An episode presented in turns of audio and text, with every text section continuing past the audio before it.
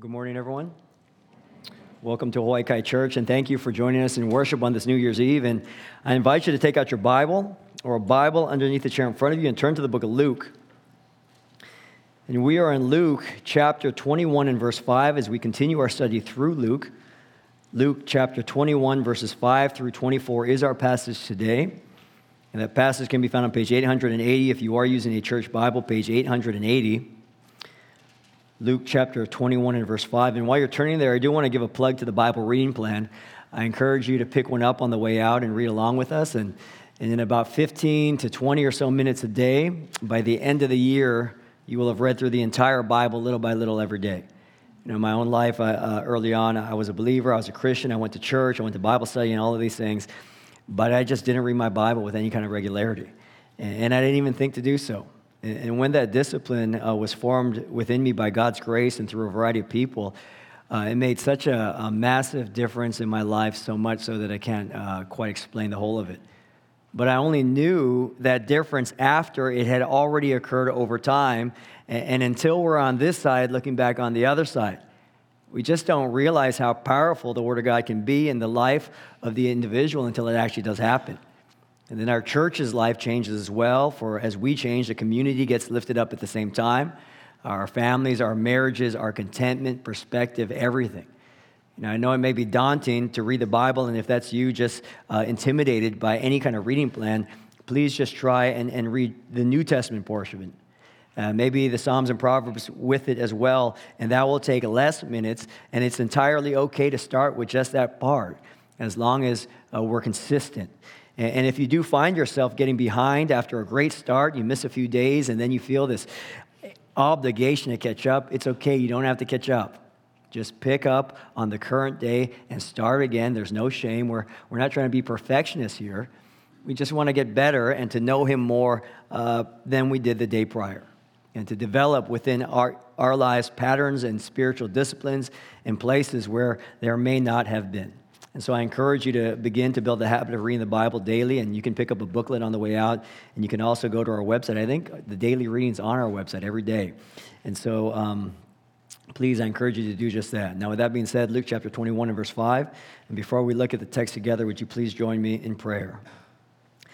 Oh, Father, we thank you for this time of worship. And as we come before your word, would you please do mighty things in each of our hearts through it? Only you can do that. Would you give us wisdom, perspective, a zeal for you? Would you, by the Holy Spirit, uh, make Jesus Christ so beautiful to us that, that everything else might pale in comparison to him? It's in his name we pray. Amen. We come to Jesus' final set of public teaching before his betrayal, his trial, and his crucifixion. This is the last word from his lips to those who are willing to listen, and which we will cover in two sermons. But there's a, a, gravity in these passages that we may not be used to, a, a seriousness that feels very weighty.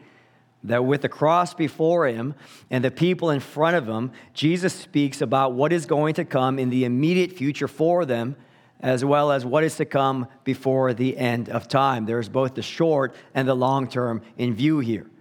And the thrust of his teaching is how we ought to live our lives we ought to think, what kind of perspective we must have in anticipation of these very things.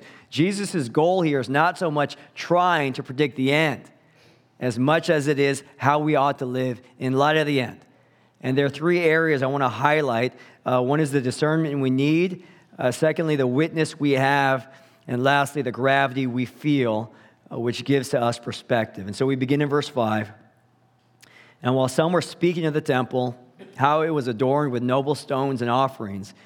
He said, As for these things that you see, the days will come when there will not be left here one stone upon another that will not be thrown down.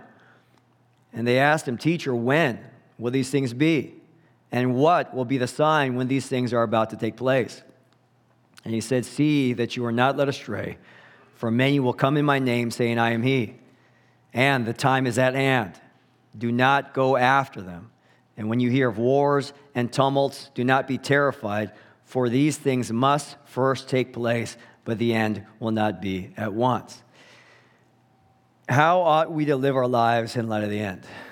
First, we must live with wisdom and with discernment. We, we shouldn't be wowed by things that Jesus is not wowed by, nor led astray by false Messiah type figures, and not to be terrified even when terrifying things do happen. And that's a lot of nots. There's a lot of negatives there, but I think it's because we're prone to lean in a certain kind of way of being wowed by the things that Jesus is not wowed by, of following charismatic and convincing leaders, and of being fearful when things are not the way that we hope they would be. And the scene and the context here is that the people around Jesus are impressed with this fancy building. And it's not like this is just any building or a friend's house that just got remodeled or, or that open house that you visited in the area that you can't afford. This is 172,000 square yards of temple grounds at this point. 50 years into its construction. For perspective, Costco is about 13,000 square yards. This is 172,000. The retaining walls alone are 80 feet high. There are rows of columns with massive girth, and it has taken 10,000 construction workers and 1,000 oxen about five decades just to get it to this point. Parts of the temple are covered in gold plates, and where there isn't gold, there would be bright marble, sheer white. And so, from a distance, you would literally see this temple sparkling in the rays of the sun. The building itself adorned with costly stones. The sheer size of some of the foundational blocks, 415 tons, 45 feet by 10 feet by 10 feet. The average car between one and five tons. Each of these structural blocks scream permanence. I mean, Herod's temple was an architectural masterpiece that would take another 30 years or so to be completed. In every pilgrimage, the people of Israel would see the progress that had been made throughout the year. And here it is that people are taking in the sight, and they can't imagine anything more spectacular than what they are currently seeing. And Jesus says, as a matter of fact, it's all coming down. Not even one stone will be left upon another. The people see a fancy building that oozes opulence, power, permanence. Jesus sees a place where people like to wear long robes and say long prayers because they care more about the facade than they do the heart of religion. They see gold and fine gems. Jesus sees a house of prayer turned into a den of robbers. Just because something appears to be magnificent doesn't mean that it is. And the discernment that we need in these times recognizes that, that all that glitters is not gold. I mean, who has impressed Jesus the most in this last week of his life thus far? You look at verses 1 through 5 of the same chapter. It's a poor widow who gave her last two coins in wholehearted worship to God, a widow who no one else seems to notice but him, and of whom he declares she put in more than all of them. The Lord doesn't have the same eyes that we so commonly have. 1 Samuel 16, 7, for the Lord sees not as man sees. Man looks on the outward appearance, but the Lord looks on the heart. You know, we don't, we don't follow a Savior who is all that impressed with externals. And the strength of the church is not to be found in, in magnificent buildings and in huge numbers. You know, the material part of the church is actually the least important part of it. But what is beautiful and lasting is the genuine worship within the hearts of those who are truly His. First Peter 2 says, with Jesus Christ as a cornerstone, we are the living stones. That's a real building. Listen to J.C. Ryle. The dens and caves in which the early Christians used to meet were far more beautiful in the eyes of Christ than the noblest cathedral that was ever reared by man. The temple in which the Lord delights most is a broken and contrite heart renewed by the Holy Spirit. And so, part of the discernment God's people ought to have within them is not being wowed by the things that Jesus isn't wowed by. And the discernment we are called to have is also not to be led astray by false Messiah type figures. You know, when there appears to be this lack of stability in the world and a note of, of uncertainty within each of our lives, and with things like wars occurring in various places, uh, we're going to naturally tend to want to grasp for some kind of security. We want to put our trust into something and into someone who appears to be particularly confident and unshaken during these very moments that shake us.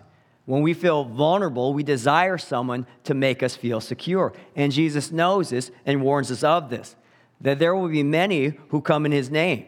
And there are going to be people throughout the generations that are going to be appealing to those who feel least secure.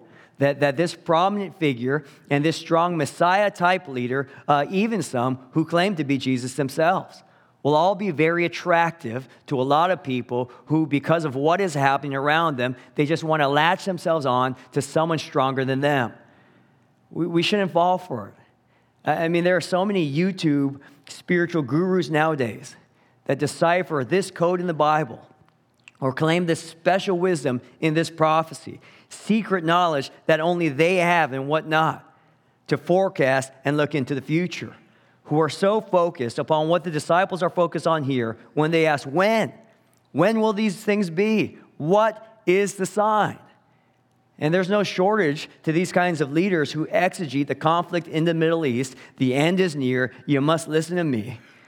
And there's a long list of people who just want more clicks and with their well edited videos seek to make the people of God more concerned with trying to figure out times and dates and signs by twisting scripture and misusing the Bible rather than the focus being on living our lives with all our might to the task at hand before Jesus Christ returns.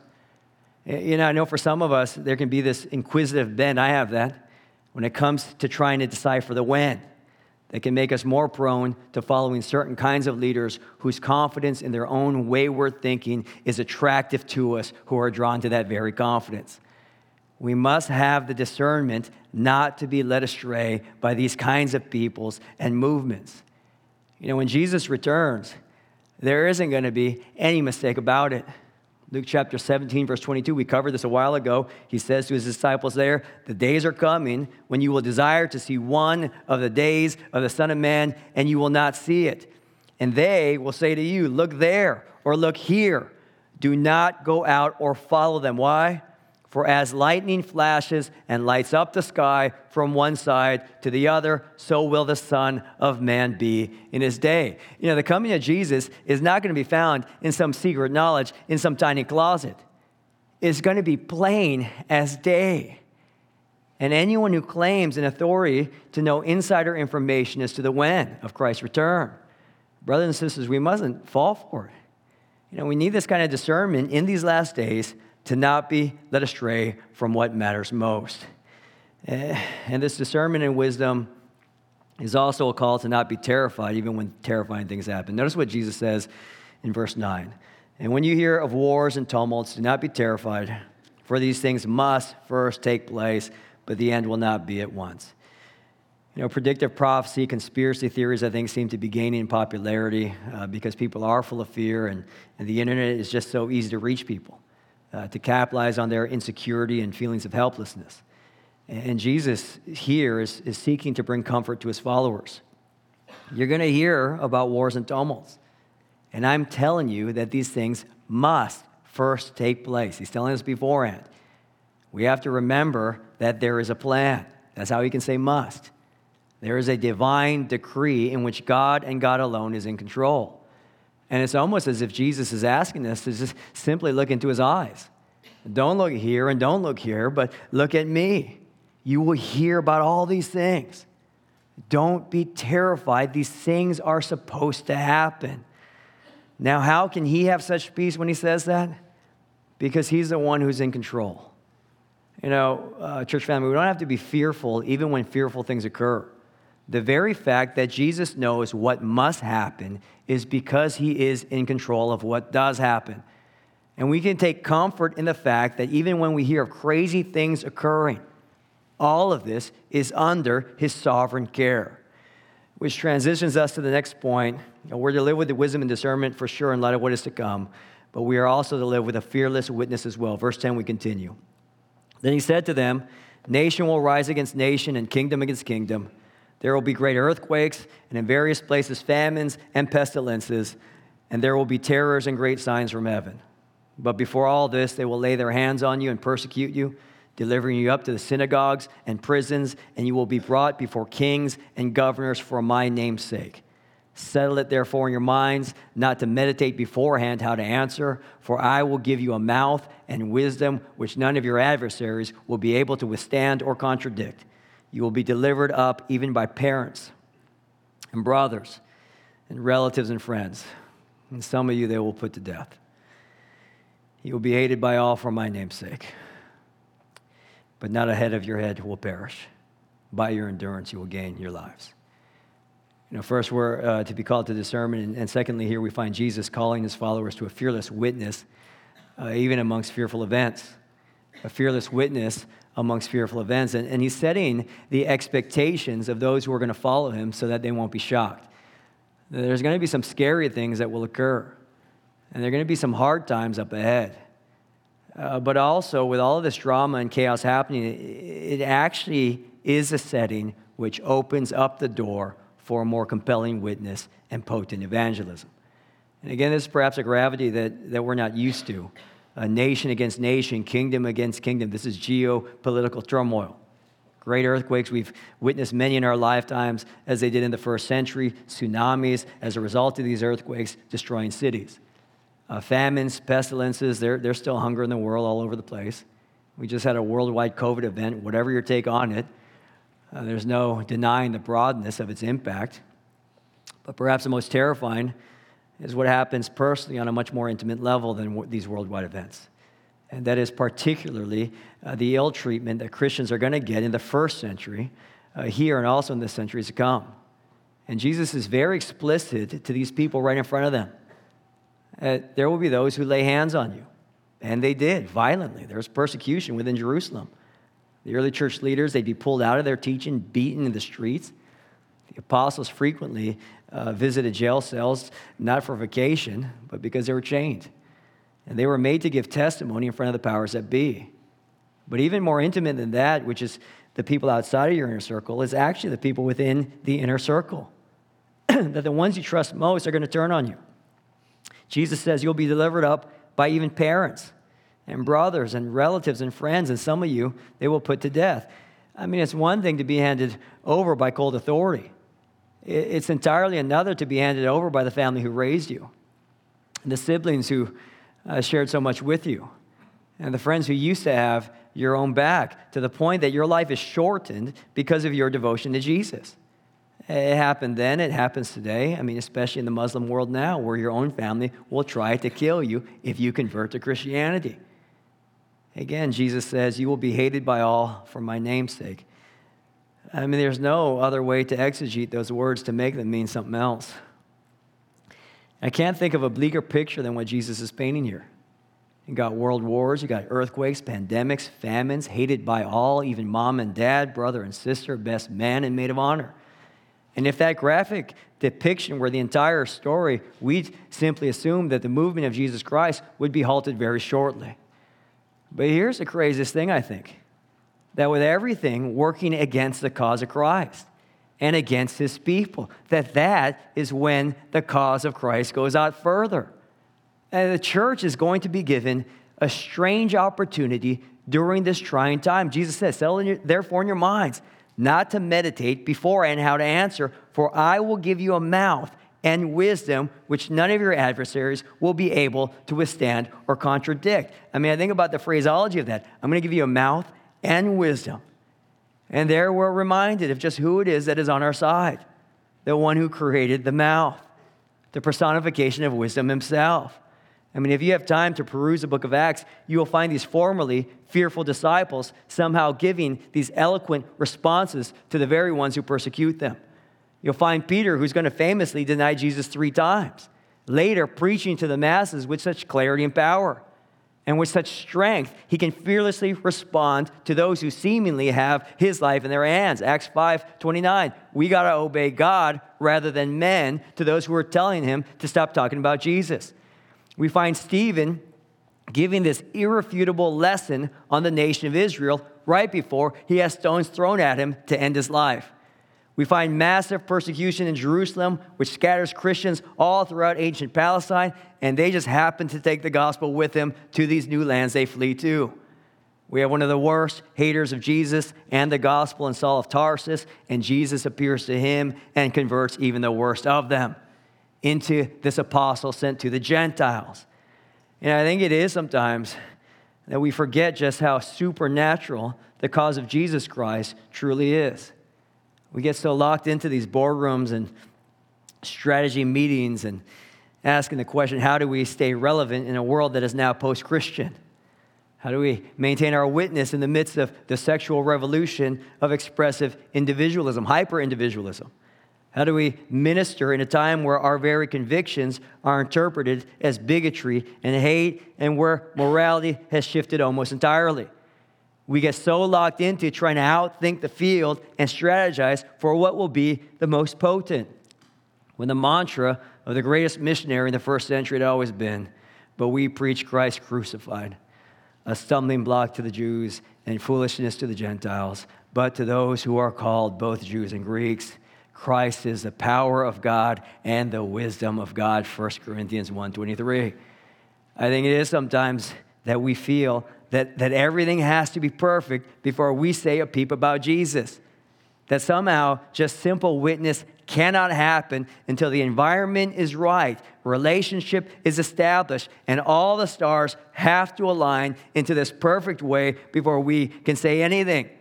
That evangelism is not going to be effective unless it's smooth and easy. World wars, earthquakes, famines, pestilences, family and closest friends betraying you, that's not the stars aligning. And yet, you don't even have to think about what you're going to say because Jesus Christ Himself will give us a mouth and wisdom which cannot be contradicted nor withstood. And that doesn't mean pastors and Sunday school teachers and small group leaders and the like shouldn't prep before their lessons. But it means at the end of the day, even if we find ourselves in a jail cell where we cannot prepare, that that preparation is not ultimately where the power lies. But our power lies in Jesus Christ giving to us what we need to be a witness for Him. I mean, how is it that we can be fearless in the midst of the most fearful things imaginable? Because Christ, Jesus Himself, is with you. And He can somehow make the worst environment the very context for His most potent testimony. That somehow it is the more opposition we suffer, the better our opportunities may actually be. And here's we find that old key principle of the faith. I mean, you think of things like wars and natural disasters and ruined relationships. I mean, when things are out of your control, these are the very scenarios where any semblance of power you think you have, any feelings of control you think you have, they're gone. And the people you normally turn to, they aren't there for you and you find yourself resourceless, you find yourself helpless, and yet it's there that we find true power. It's that power which is made perfect in weakness, 2 Corinthians 12:10. For when I am weak, then I am strong. It's a total dependence and trust in Jesus. And oftentimes we frankly just don't get there until we're stripped of everything but Jesus. Now, brothers and sisters, the whole world can be on fire and let the Lord can use all of this for his own glory. It can be hard to imagine being faithful and under such extreme circumstances, but the Lord will give you the grace necessary to do just that in our hour of great need.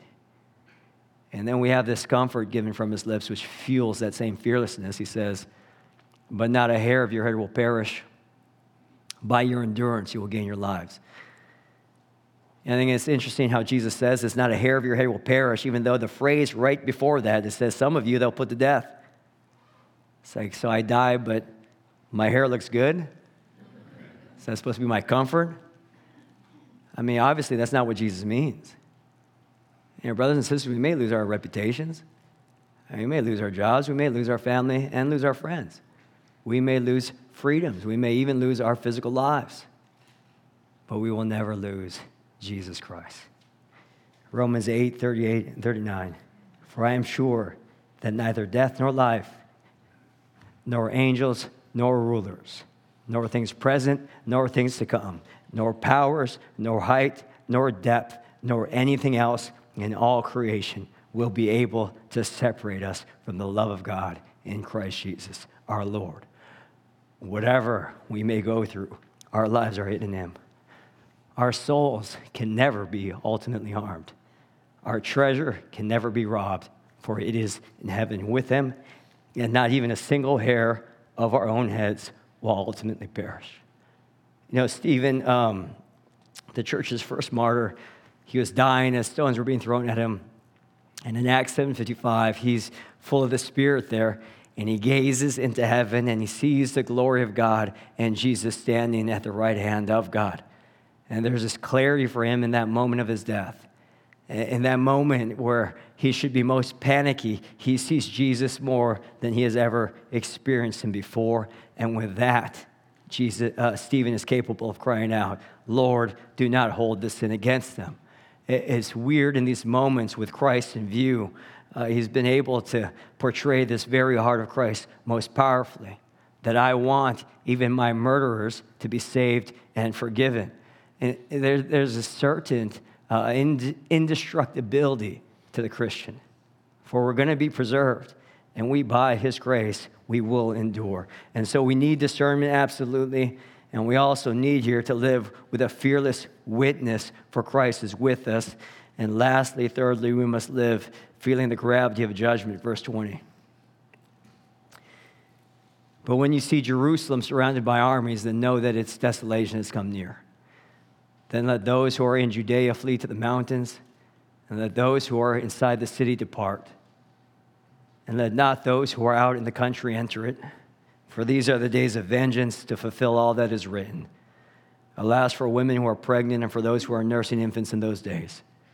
For there will be great distress upon the earth and wrath against this people.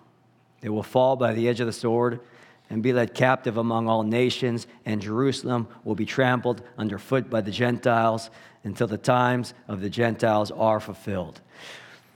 You know, there's a, a gravity we ought to feel in the face of judgment upon those who reject Jesus. There's a weight that we shouldn't lift the whole of it off of our shoulders when we think about those who refuse to come to Him. Jesus here, he has a more immediate uh, future in mind, and, and he again displays his perfect knowledge of what is to come. And there's going to be a war in Jerusalem, of which will begin in 66 and which would end in 70 AD, where Jerusalem is going to be surrounded by Roman armies and it will be destroyed. And, and some of the historical accounts of what is going to occur during this war is absolutely horrendous. The people are going to be decimated, uh, bodies mutilated, many crucified, most starved. Rome will completely shut off their ability to acquire supplies because they surrounded them to suffocate them, so much so that there are written accounts of cannibalism. And when all is said and done, every man, woman, and child would either be killed or taken captive. And Herod's temple, which would have just been completed, will be brought down to the ground, not one stone left upon another. Why? Because Israel, God's covenant people, privileged among the nations, blessed more than anyone else with revelation. They utterly and wholly reject the Son of God, Israel's Messiah, and they are responsible for Jesus' crucifixion even when his heart was for them. Luke 13 34, Jesus expresses the longing for his people. O Jerusalem, O Jerusalem, the city that kills the prophets and stones those who are sent to it. How often would I have gathered your children together as a hen gathers her brood under her wings? And you would not. When Jesus rides into Jerusalem the last time, what does he do? He weeps over it. Luke 19 21. Would that you, even you, had known this day the things that make for peace. You know, judgment occurs not because God is unwilling to receive his people, because they are unwilling to receive him. And Jesus is telling those who are willing to listen flee the judgment that's coming to Jerusalem. Flee the judgment. And ultimately, to the rest of the world, flee the judgment that is coming to the world. You know, these kinds of passages are, are always difficult for me to preach, and we don't see these kinds of texts uh, all that frequently. And, I think that's because the Lord is so long suffering, that He doesn't always uh, bring quickly the judgment uh, that we are due. We, we don't always see these kinds of passages because of His patient mercy. But what they can do in, in each of us sometimes is to cause us to forget the gravity uh, of sinful human rejection uh, against Jesus. We dismiss the sinfulness of sin. And we put it in the back of our minds, the judgment that is inevitably going to come. And that infrequency can sometimes dull us uh, to the Great Commission at hand. And I think we're often not used to passages like this because we frankly just aren't used to thinking about the judgment all that often. So much so that we forget the reality of it. And we can't. We can't forget the reality of it. And neither does Jesus. You know, as he laments what is going to happen in Jerusalem, as he warns his people to flee, uh, and as he laments ultimately what is going to happen to a world that rejects him, remember, he's just days away from the cross. You know, judgment is not a thing that Jesus has the luxury of forgetting about. And judgment is not a thing that is just reserved for those people. No, judgment is a thing that he is going to take upon himself in the place of his people the just for the unjust, the Holy One crucified in the place of the sinful ones. And as Jesus explicitly talks about the destruction that is coming to Jerusalem, I mean, there's a destruction that he is going to undertake himself the wrath of God upon the cross is going to be much more massive than what will happen in Jerusalem during her destruction at this single point in time. What he will endure is the most suffering that creation will ever witness. We don't have this hardened a Savior at all. No, we have a one who's been tempted in every way we are, and yet is without sin. You know, we don't have a Lord in an ivory tower, judge them all. No, we have our Lord in these moments, judge me, pour your wrath on me, and not them. And we are given a reminder in texts like these of what our sin deserves, and yet undergirding all of that, what our Savior does for us. And this massive love that He has for us who least deserve it. That even in these texts of judgment, uh, there, there is this gospel. But at the same time, there's this love of which, when it is refused, is the most heinous thing imaginable. And it will be met with a judgment appropriate for it, even when by mercy it is delayed. We must not delay in coming to Him. And so, this passage is ultimately not about trying to calculate dates and discern the times. No, it's about how we ought to live in light of these things. We must have discernment. We must live with a fearless witness for Christ is with us. And we must live very soberly, feeling the gravity of it all in a clarifying way as to what ultimately and truly matters. Would you please pray with me? Uh, Father, would you please grant your church the grace necessary to put first things first and make Jesus Christ beautiful in our eyes and sinfulness, wretchedness to us. I pray that you would use our church family in mighty ways to bring people to come to know you. Would you give us great joy in salvation? Would you help us to experience your love without end? It's in his name we pray. Amen.